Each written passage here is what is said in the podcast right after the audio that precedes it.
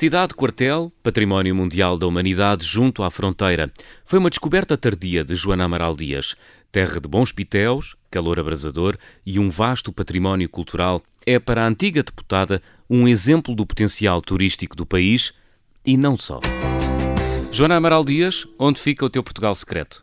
Olha, o meu Portugal secreto fica mesmo ali na fronteira, quase a chegar à Espanha. É praticamente o último Portugal, Elvas.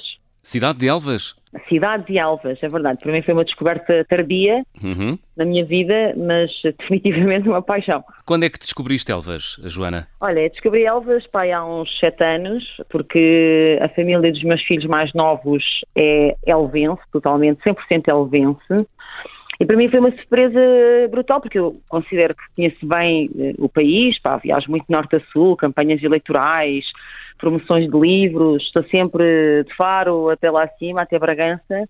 Foi uma surpresa espetacular, porque realmente Elvas é uma cidade fascinante, aliás é património mundial da humanidade. O que é que te atrai em Elvas, Joana Amaral Dias? Olha, em primeiro lugar a comida. Tenho que ser sincera, porque eu sou daquelas que morre o peixe e assim logo eu também. Realmente, no Alentejo, para comer, é espetacular. Elvas não é exceção.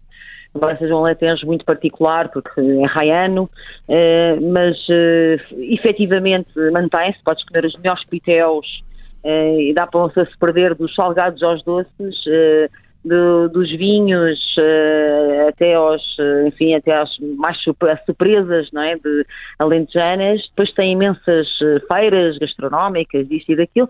E depois, além da comida, de facto é um património incrível, que eu acho que diz muito da nossa história, da história do nosso país e do potencial brutal que nós temos do ponto de vista de se soubermos preservar o nosso património e se soubermos também promovê-lo. Não é? E o património de Elvas, na tua opinião, está bem valorizado e bem preservado? Está bem valorizado. Eu acho que ajudou muito o facto de termos feito em 2012, quem fez, não, eu não fiz nada, a candidatura ao Património Mundial da Unesco, como cidade fronteiriça, onde inclui há um património muito grande, que vai desde o aqueduto da Moreira, que é um aqueduto gigante, não é? Mete o aqueduto de Lisboa no chinelo, os fortes em Estrela da Graça e de Santa Luzia, depois tem mais uma série de fortins e etc. Tem peças únicas, de facto, no património português, e eu acho que está relativamente bem conservado. O que eu acho é que é pouco descoberto. Eu acho que é secreto. Eu escolhi Elvas, não só porque de facto estou apaixonada por Elvas,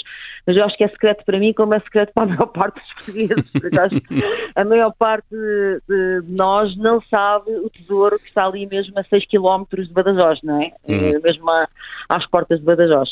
E tem isso, e depois também tem um património incrível de arte contemporânea, para quem não sabe, que é uma coisa que pode soar surpreendente, mas é verdade, porque a coleção do António Cachola foi doada, albergada, melhor dizendo, em depósito no Museu de Arte Contemporânea em Elvas, no MAS, que é uma coleção de primeira linha, essa de primeiro mundo, definitivamente, primeira linha de facto, e depois também tem outras coisas do ponto de vista artístico muito interessantes, como a maior coleção de esvotos do país, que é lindíssima, é comovente, quem não conhece está na igreja de Nossa Senhora da Piedade, e ir lá e assistir àquela dor humana toda e ao mesmo tempo àquela esperança toda daqueles votos que forram, as paredes falam de facto ali, é muito bonito. Só tem o meu segredo, é o meu segredo, mas acho que é segredo para 10 milhões de portugueses. Agora já não é. É interessante, porque eu nunca imaginei que a Joana Amaral Dias fosse sublinhar numa cidade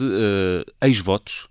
Claro, vamos lá ver, na religião mora também a alma humana. Eu sou ateia, mas sou psicóloga também e sou política, tenho todo o interesse em perceber, e sou ser humano, portanto tenho todo o interesse em perceber os fenómenos do Homo sapiens sapiens, os fenómenos religiosos, nomeadamente a Igreja Católica Apostólica Romana, mas não só, são fenómenos extraordinários e que a mim suscita uma imensa curiosidade. Os ex-votos ali, por acaso, nem tem tanto a ver com isso, tem mais a ver, de facto, com tu sentes ali o grito das pessoas ao entrar naquelas salas, sentes ali as lágrimas daquela gente que ali se foi manifestar e que ali se foi expressar de uma forma tão intimista, não é? Ao mesmo tempo. E é muito bonito. E, portanto, olha, ir a Elvas, pá, é comer bem, é comer bem e ter acesso a uma oferta cultural e patrimonial única no país e na Europa, é única no país e na Europa. Aliás, é curioso que tu vês muitos turistas em Elvas, muitos espanhóis, mas também franceses, etc., que tu vês muito poucos ainda. Mas olha, recomendo. Mas não vou lá demasiado, só um bocadinho. Joana Amaral Dias, em que é que Elvas te ajudou como pessoa carregada, como todas as outras, de idiossincrasias e contradições? Não sei que se me ajudou alguma coisa. Tenho uma ligação muito forte a Elvas, por essa via familiar. Aliás, eu como sou ali da zona da Bairrada, originalmente, costumo brincar e dizer que os meus filhos são metade de Porto Preto, metade de Leitão da Bairrada, para dizer que sinto já uma parte de uma ligação muito, muito forte, como sinto a outros pontos do país, mas aqui, de facto, em Elvas sinto uma ligação profunda por essa via também familiar. Uhum. E depois, Elvas tem uma outra coisa interessante, que embora seja uma cidade pequena e uma pequena cidade portuguesa, é mesmo uma cidade muito pequena na dimensão europeia, mas embora seja uma pequena cidade, como está a um passo de Espanha, tem, apesar de tudo, algum cosmopolitismo. E há um vai-vem permanente de pessoas entre Portugal e Espanha, Espanha-Portugal. Isso nota-se na vida da cidade, Joana? Muito, nota-se muitíssimo. Aliás, nota sobretudo que os espanhóis adoram passar tempo em Elvas, porque não só é mais barato, como tem muita qualidade, as piscinas de Elvas, os restaurantes de Elvas, os parques e os jardins de Elvas, que são vários e bonitos, bem conservados e interessantes, para quem gosta de jardins públicos e de jardins urbanos, que é o meu caso, que acho muita graça. E tem muitos espanhóis lá e de repente apetece ir ver um copo a Espanha e ter aquela movida e estás em Badajoz, que já não é só caramelos.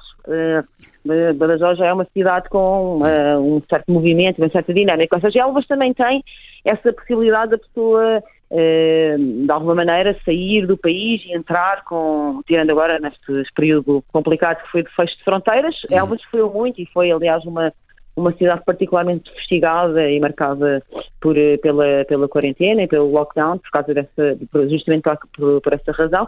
Mas também tem essa mundividência e que se sente, de facto, ali nos elvenses. É curioso isso. Já percebemos que és um bom garfo, aliás, fizeste questão de dizer isso várias vezes. O que é que não podemos perder em Elvas?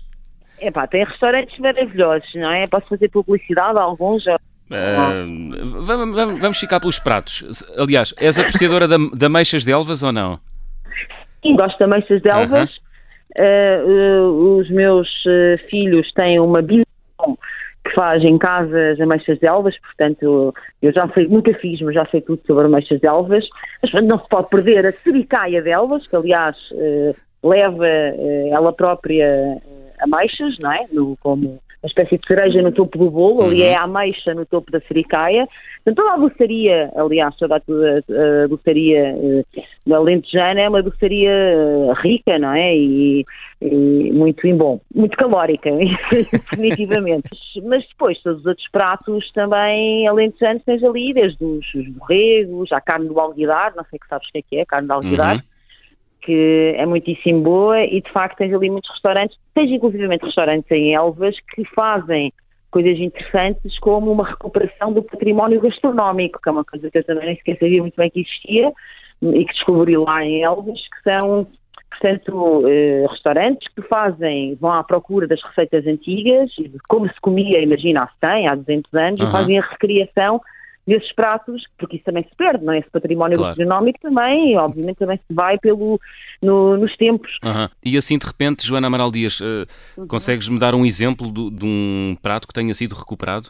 Há todas essas carnes do alguidar, as migas de batata doce, migas de abóbora. Há uma série de coisas muito antigas que tu podes comer em Elvas e que é difícil de encontrar noutros locais. Eu, às vezes, mais do que um fim de semana em Elvas, para mim é complicado, porque eu tento manter a linha, estás a perceber? Cada vez que vou de fim de semana a Elvas, pronto, depois lá tenho que fechar a boca a seguir, a parte chata, mas realmente é uma perdição. Muito bem. É uma cidade para visitar durante todo o ano ou há uma época específica em que Elvas atinge o seu esplendor? Elvas tem um problema nesse aspecto, que é muito quente no verão. Vocês não imaginam o quão quente é Elvas. é mesmo muito, muito seco, não passa um curso de água, não é? E por isso é muito quente no verão e é bastante fria, é muito mais fria do que, por exemplo, Lisboa, muito mais fria no inverno. Mas esta altura do ano é espetacular, até setembro, outubro, é uma altura maravilhosa para estar em Elvas, bem como a primavera, porque o clima está um bocadinho mais ameno, não tem aquele agreste alentejano, e por isso recomendo vivamente que passem por lá. Aproveitem agora, que depois que começa a chover é mais complicado. Muito bem. A Cidade-Quartel de Elvas, o Portugal secreto de Joana Amaral Dias. Joana Amaral Dias, tens algum ritual de verão que não prescindas de realizar? O meu ritual de verão é ir correr todos os dias de manhã à praia. Ou seja, todos os dias, o máximo número de dias possível, porque eu gosto de correr, gosto muito de fazer exercício, mas correr à beira-mar, considero um luxo e que nas praias portuguesas, então, é imperdível. Joana Amaral Dias, muito obrigado. Obrigada eu.